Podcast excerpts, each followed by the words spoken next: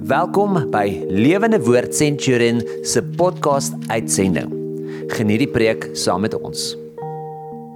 Here baie dankie vir die voorreg wat ons het om U te kan loof en eer en prys. Here, dit is vir ons so lekker om U te kan aanbid in 'n nuwe jaar wat voorlê. Dankie vir 2023 se begin. Here, ons wil vir U kom dankie sê vir 2022 en ons wil vir U veral kom dankie sê dat dit verby is. Here, dankie vir 'n jaar wat voorlê. Dankie dat U in hierdie jaar is. Here, ons wil soos Moses sê, sonder U trek ons nie verder nie. Here, sonder U wil ek nie in 2023 ingaan nie. Gaan asseblief met ons. Wees asseblief elke dag in elke besluit en in elke stap stap vir stap met ons. Ons eer U Here Jesus. Amen. Nou ja, welkom by 2023.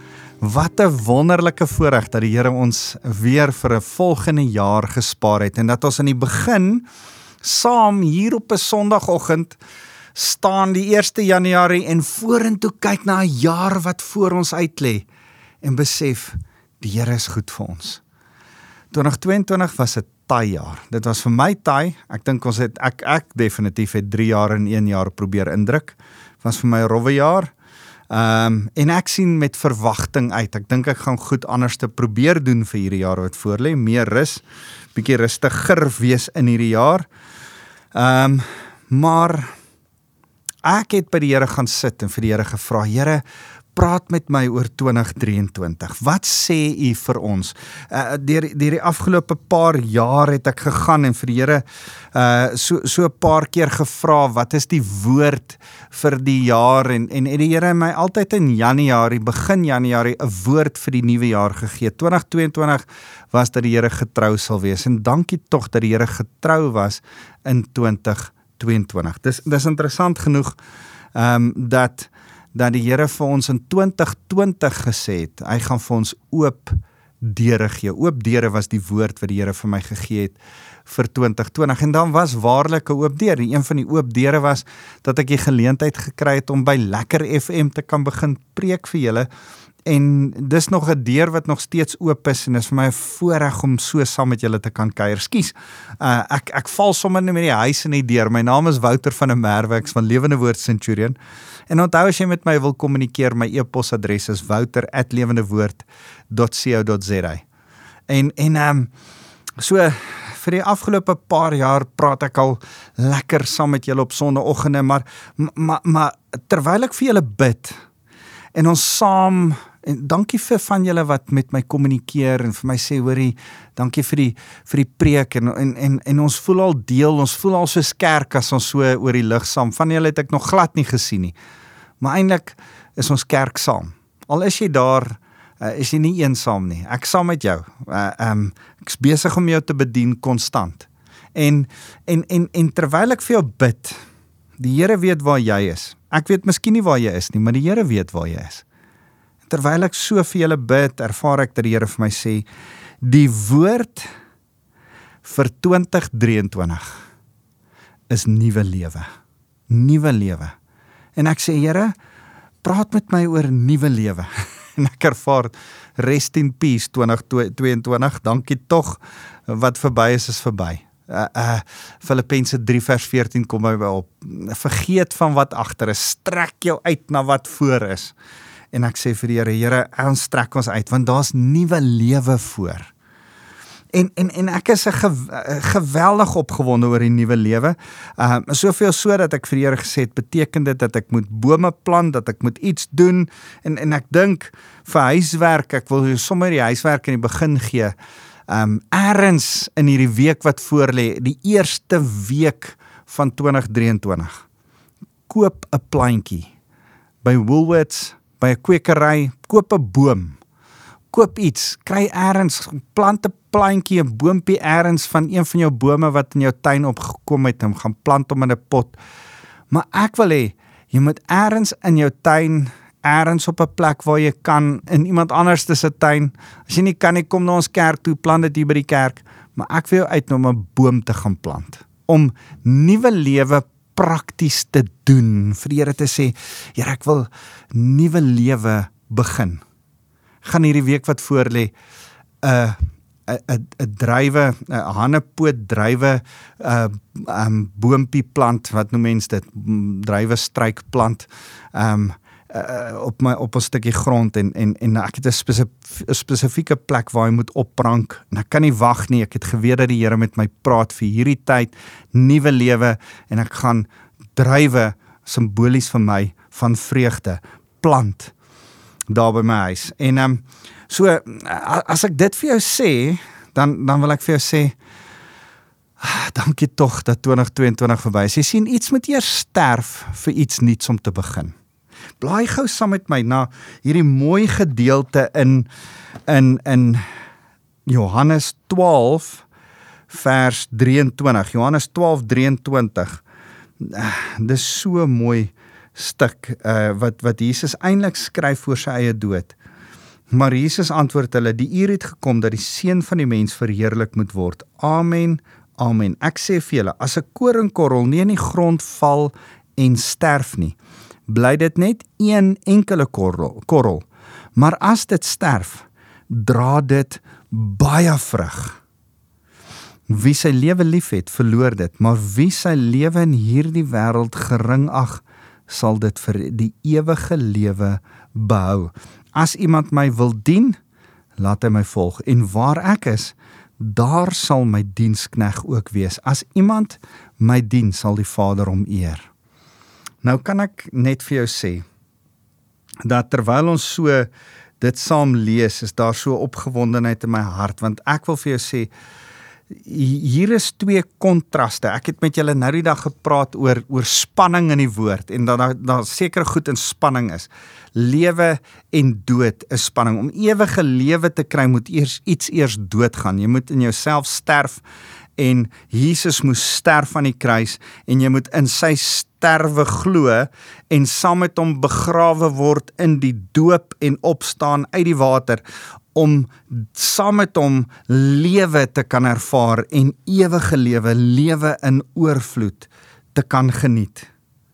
Jesus sterf sodat ons kan leef. Dis waaroor die wedergeboorte verduideliking gaan in Johannes 3 wat Jesus sê. So Dis hoekom ons boodskap vir 2023 nuwe lewe is. Ek ek ek hoop dat as jy vandag vir my luister en nog nie tot wedergeboorte gekom het nie, nog nie by Jesus Christus uitgekom het nie, dan is daar iets in jou wat roep vir nuwe lewe, vir ewige lewe, vir lewe in oorvloed en dan sê hy, Here, kan ek 'n nuwe lewe kry? En dan sê ek, man, Here, bou met hierdie persone 'n verhouding daar waar hy is. sien hulle raak, sien hulle roep in hulle gees raak en Here stort die liefde oor hulle uit sodat hulle harte nuwe lewe kan ervaar.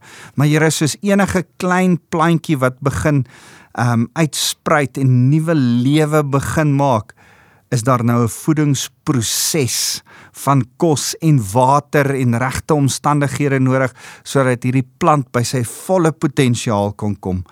Here help nuwe lewe.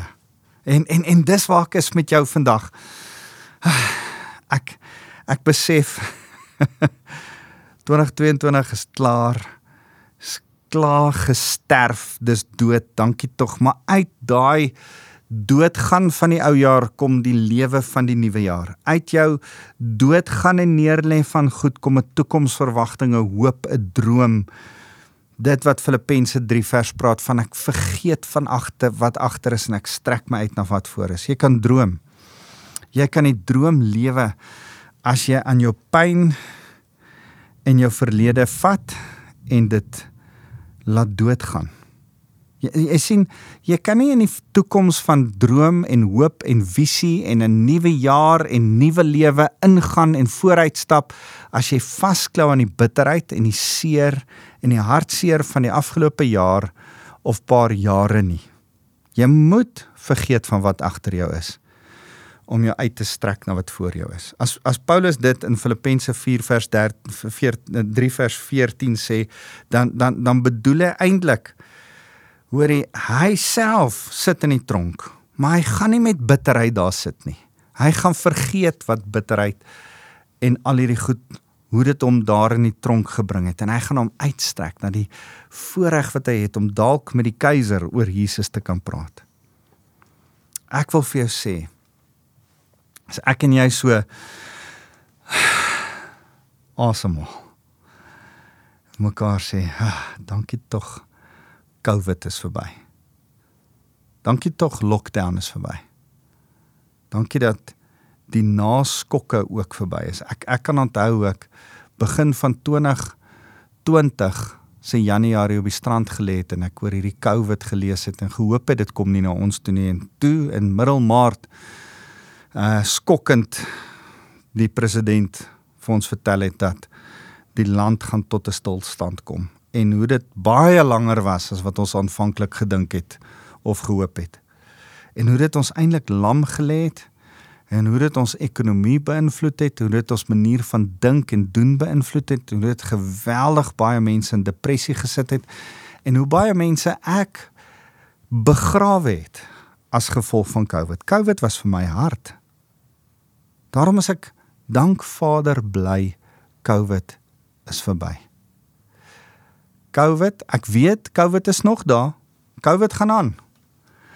Maar die globale impak van COVID en wat dit saam gedoen het in die in in die in die in die hoogtepunt van COVID. Ek ek moet in my kop sê daai hoofstuk is dood. Al al is daar nog steeds 'n virus en al al beïnvloed dit nog steeds mense, moet ek sê. Luister, hierdie ding is vir my 'n hoofstuk in my lewe wat klaar is en dood is. Net so moet ek vir myself sê. Sonde, skuld, skande. Daai drie loops natuurlik saam. Kom ek herhaal dit weer. Sonde.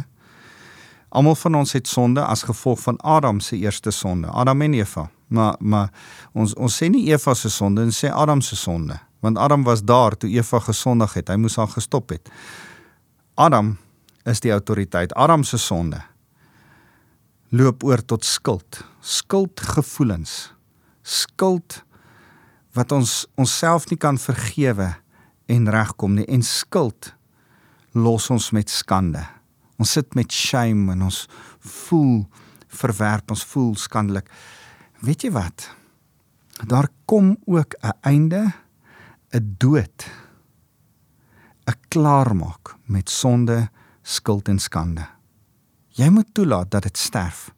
Want daar's 'n nuwe seisoen in Jesus Christus wat in jou plek die koringkorrel geword het wat moes sterf sodat jou skuld, jou sonde, jou skande kon sterf saam met hom. So laat toe dat dit sterf in jou hart ook en sê Here ek kom maak myself vir 'n nuwe oop vir 'n nuwe seisoen van lewe en lewe in oorvloed vloed wat wat voorlê. Here ek wil voluit lewe. Verlede jaar het ons gepraat van liefde wat lei tot vrede. Liefde van die Here, ware liefde wat lei tot 'n vredesverhouding met hom, versoening met hom. Ware vrede en versoening met Jesus laat ons hart van absolute vreugde oorloop. En ek dink daar's so baie mense wat so ongelukkig en hartseer is omdat hulle nie kom by liefde wat uitloop in vrede, wat uitloop in vreugde nie. So miskien luister jy vir my en as jy inherent hartseer, as jy diep hier binne depressief en gaan dit sleg met jou. En wil ek vandag vir jou sê, maak klaar. Aan die begin van hierdie jaar wil ek vir jou sê kies lewe. Moses stel dit so mooi. Hy sê ek ek, ek hier's lewe en dood vir julle Israeliete. Ek stel voor julle kies lewe. Jy sien lewe en nuwe lewe se keuse van jou hart. Jy het elke dag 'n keuse om depressie of vreugde te kies. Ons het so 'n lering lank terug gehoor uh, Lizet van Duyk, een van ons mentors, sy het ons geleer en toe het ek dit met my dogters gedoen. Ek het so een spesifieke dogter wat so kon uh kon kon kon ehm um, hoe sê ek dit nou in mooi Afrikaans bewolk opstaan. Kom ek sê, sy het bewolk opgestaan. En dan as sy so uh, dik bek opstaan en en almal in die huis so omkrap, die sissies en ons en so ongeskik is met almal toe ek vinnig vir haar hierdie lering gegee wat ek geleer het. Jy sien Liset het vir ons gesê kies God of gat. Kies God of gat. Gaan jy in 'n gat wees vandag, 'n gat van depressie of gaan jy God kies om hom te verheerlik? En God en gat was vir my kinders altyd 'n goeie keuse vroegoggend. As ek sien hulle staan met 'n dikpak op, dan sê ek Marley van der Merwe, kies God of gat. Andorey, aan Andorey het baie stadig wakker geword. Sy vat so 2 of 3 ure om wakker te word. En as sy so na 'n uur nog steeds so 'n bietjie dikpak is, dan sê ek Andorey, wat het jy gekies? God of gat? God pa. Uh, net een het dit een oggend gewaag om vir my te sê hulle kies vir oggend gat. Toe sê ek, "Wel, kom ek gaan help jou dan op juist daardie plek jou te oortuig om nie meer verder gat te kies nie. Jy gaan God kies van nou af." En ehm, 'n um, goeie pak sla oortuig iemand elke oggend om 'n regte keuse te maak. Want jy sien, ek moes in my lewe in 'n baie moeilike tyd kies. My my vrou het toe ons nog in Delmas gebly het, 'n spieël langs ons bed gehang. En in die oggende as ek so wakker word, dan in my bene so van die bed afswaai, dan kyk ek so vir myself in die gesig. En dit was 'n geweldige moeilike tyd in my lewe. En dan kyk ek myself so in die gesig en my eerste gebed, my eerste in die oë kyk vir myself was: kies God of gat. Kies wat gaan jy vandag kies? Kies gaan jy vir die Here leef of gaan jy depressief wees? kies nuwe lewe of kies die ou dinge wat al reeds verby is, die goed waaroor ek bitter is, die mense wat ek nie vergewe het nie, die goed waaroor ek seer is, die verlede wat vir my sleg was, die finansiële probleem wat ek het, die dit, die da maak nie saak kies die omstandighede of kies God. Kies nuwe lewe of kies dood. Ek stel vandag vir jou aan die begin van 2023 kies nuwe lewe of kies dood. Kies die ou 2022 se probleme en se lewe en dat jy daaroor gaan bly dink en top en moan en groan of kies ek maak 'n keuse in my lewe om God te kies. Ek staan vandag voor jou en sê kies God of kies gat. Moet asseblief nie gat kies nie. Daar uitkom nie nuwe lewe nie kies God. Hy is nuwe lewe. Leef saam met hom. Gaan in hierdie nuwe lewe in. Jy sien ek hou daarvan om te besef daar's 'n seremonie van nuwe lewe. ek ek ek ek dink daar's 'n manier hoe die Here ons gebore laat word het. Besef jy hierdie nuwe lewe, jy kom in die lewe in. Jy lewe eintlik klaar binne in jou baarmoeder binne in jou ma se baarmoeder en dan as jy gebore word, dan is dit 'n hele uh bloed en water en gemors en dokters is daar en dan kom jy uit en dan skree jy en jy huil en lewe. En weet jy wat, dis nie maklik om 'n nuwe lewe in te gaan nie. Maar jy kan nie vir ewig daar in jou ma se baarmoeder bly nie. Daar's 'n seisoen vir dit. En dan is daar 'n seisoen vir nuwe lewe, maar daai oorgangsritueel wat ons noem geboorte is taamlik moeilik. Besef jy dat rituele is eintlik 'n geweldige mooi ding ek ek het in die agter in in in in in in hierdie afgelope jaar agtergekom eintlik hoe belangrik en hoe en hoe mooi seremonies en rituele is om iets offisieel vas te maak, om dit publiek te doen, om dit aan te kondig. Jy sien wanneer ons 'n paartjie trou met mekaar, dan sê ons jy was meneer so en so en jy was me juffrou so en so. Maar nou saam word julle een nuwe entiteit. Julle twee gaan nou saam een wees. En dan doen ons dit nie so o by the way, julle twee is nou saam een en nee nee, ons hou 'n groot partytjie, sy trek wit aan, maak haar verskriklik mooi, grimeer nice. Hy betaal baie geld vir die hele seremonie, dan kom die twee bymekaar. Wap, dis 'n lieflike dag. Almal hou partytjie, ons vier fees, ons roep die Here aan, ons loof en prys hom en dan is daar ringe as 'n teken en hulle teken 'n papier en word amptelik wettiglik opgeskryf dat hierdie twee mense nou aan mekaar wettig ver, verbind is.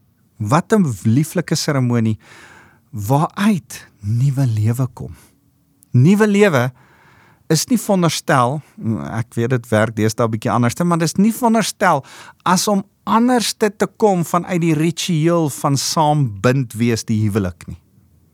Nuwe lewe en die seremonie van nuwe lewe vir my en jou as Christen lyk so. As ek en jy tot bekering kom, dan uh kom ons en dan word ons eintlik nou wedergeboorte gebore. Nou om dit te simboliseer, gaan ons deur 'n ritueel wat soos geboorte lyk. Ons druk jou onder die water in en ons haal jou uit die water uit en simboliseer dat jou gees nou saam met Christus gesterf het en saam met hom opstaan en lewe. Daar's 'n ritueel vir wanneer jy tot nuwe geestelike lewe kom. Daar's 'n ritueel wanneer iemand gebore word. Daar's 'n ritueel wanneer twee mense een word en 'n nuwe huwelik saamgestel word. Kan ek voorstel dat daar 'n bietjie van 'n ritueel en 'n seremonie sal wees vir hierdie jaar wat voorlê? Sal jy eers vir jouself iets gaan doen om te sê Here, ek kies hierdie jaar nuwe lewe. Ek gaan 'n boom plant en terwyl ek bidend dalk met worship musiek aan, dalk terwyl my hele gesin bystaan en ek vir my gesin verduidelik hierdie is 'n simboliese ding wat ek nou doen om hierdie boontjie te plant hierdie ding te doen, maar ek kondig nuwe lewe, 'n nuwe keuse aan. Ek kies van nou af God nie gat nie. En in hierdie gat gaan ek nou 'n plant plant om te sê, Here, dis gevul met nuwe lewe want God gee nuwe lewe. Sal jy erns simbolies vir 'n ritueel sommer net vir jouself elke keer as jy daarna kyk sodat jy kan onthou 'n boom gaan plant, 'n plantjie gaan plant, iets nuuts gaan doen. Uh miskien 'n potjie gaan koop en hom in jou in jou uh studeerkamer of in jou in jou kombuis neersit en sê nuwe lewe. Ek het so 'n klein vet plantjie wat struggle op 'n droë plek waarvoor ek elke nou en dan water gee. En elke nou en dan dan sien ek hierdie vet plantjie hou aan byt vas, druk deur, maar daar's lewe. En en ek wil vir jou sê, kry so iets. Kry 'n 2023 boontjie, vet plant, blommetjie erns. En sê nuwe lewe, Here. Vreugde en lewe wil ek ervaar, wil ek uitbeeld. So ek wil saam met jou kom kom kom celebrate, kom vier en kom sê daar's 'n jaar van oorwinning wat voorlê. Hoor 'n bietjie wat sê uh, Paulus vir Romeine. Ek wil weer vir julle hierdie nuwe lewe stuk lees. Ek wil daarmee afsluit. Dit is so 'n fantastiese wonderlike stuk.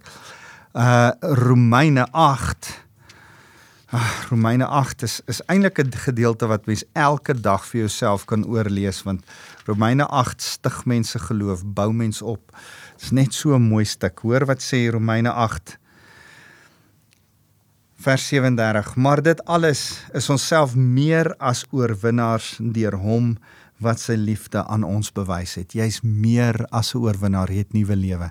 Iemand het eendag gesê om 'n oorwinnaar te wees is goed, maar om meer as 'n oorwinnaar te wees is baie lekkerder. En meer as 'n oorwinnaar uh het hulle die het hulle die storie vertel van 'n ou wat boks. Hy wen, hy's 'n oorwinnaar. Maar sy vrou wat sy prysgeld deel, sy's meer as 'n oorwinnaar, want sy hoef nie die houe te vat nie, maar sy kry die prysgeld verniet. En en en ek dink altyd aan daai prentjie, want weet jy wat? as die bruid van Christus deel ons in sy boksgeveg se oorwinning. Ons kry net die prysgeld, net die genade, net die verlossing wat Jesus op die kruis op die boksgeveg vir ons behaal het. So daai prentjie is altyd so in my kop. Ek's meer as 'n oorwinnaar. Ek kry die prys en ek hoef nie eers te gefight het nie, want die oorwinnaar het die fight vir my gefight. So Maar in alles is ons selfs meer as oorwinnaars deur hom wat sy liefde aan ons bewys het. Ek is immers daarvan oortuig dat nog die dood, nog lewe, nog engele, nog magte, nog teenswoordige dinge, nog toekomstige gebeure, nog kragte, nog hoogte, nog diepte, nog enigiets anders in die skepping ons sal kan skei van die liefde van God in Christus Jesus ons Here. Niks kan ons skei van die liefde van die Here nie. Ek wil jou kom bemoedig in die begin van 2023. Niks kan jou skei van die liefde van die Here nie. Niks waardeur jy was in 2023 nie. Niks van die omstandighede waarin jy op die oomblik is kan jou skei van die liefde van die Here nie. Hy wil vir jou 'n jaar van nuwe lewe gee. Hy wil vir jou 'n jaar gee om jou te seën, 'n jaar van voorspoed en nie van teenspoed nie. Hou vas, gaan kruip weg in Christus. Wees jy by hom want dit is 'n jaar van nuwe lewe. Hy wil vir jou oorwinning gee. Jy's meer as 'n oorwinnaar in hom. So om in 2023 vreugde en lewe te ervaar, moet jy ou goed laat sterf maak 'n keuse. God of gat. Kom ons bid saam. Here baie dankie dat ons U kan eer en loof. Dankie vir nuwe lewe. Dankie dat daar lewe daar buite is. Dankie dat daar lewe in my hart is. Here dat daar nuwe lewe in verhoudings is. Dat daar nuwe lewe in my werksplek is. Here kom en praat met my. Here mag ek u krag ervaar meer en meer elke oggend as ek opstaan en moet kies God of gat. Here help my om my keuse van God te maak, die verheerliking van die naam bo alle name, die naam wat Jesus is, die oorwinnaar en dat ons dan in u oorwinning van nuwe lewe kan deel.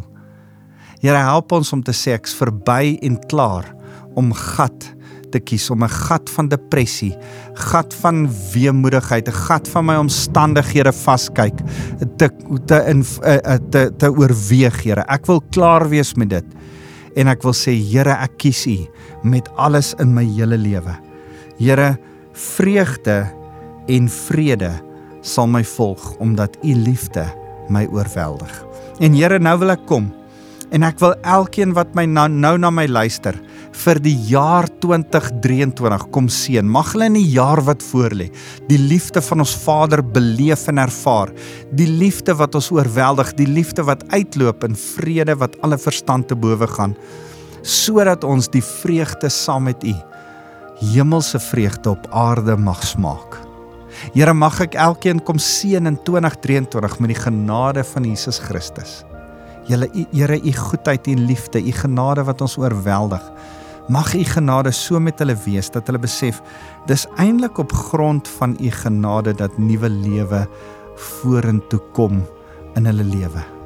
En Here as ek kom seën toe bid oor elkeen van hulle. Kom bid ek toe dat die Heilige Gees hulle elke oggend nuut vars eerste ding die oggend sal herinner. Kies God, nie gat nie. Kies vir die Here vreugde kies vir die Here nuwe lewe. Moenie vashou aan die dinge wat verby is nie. Dis verby. Ons trek ons uit na wat voor is. Ons eer U Here Jesus. Amen.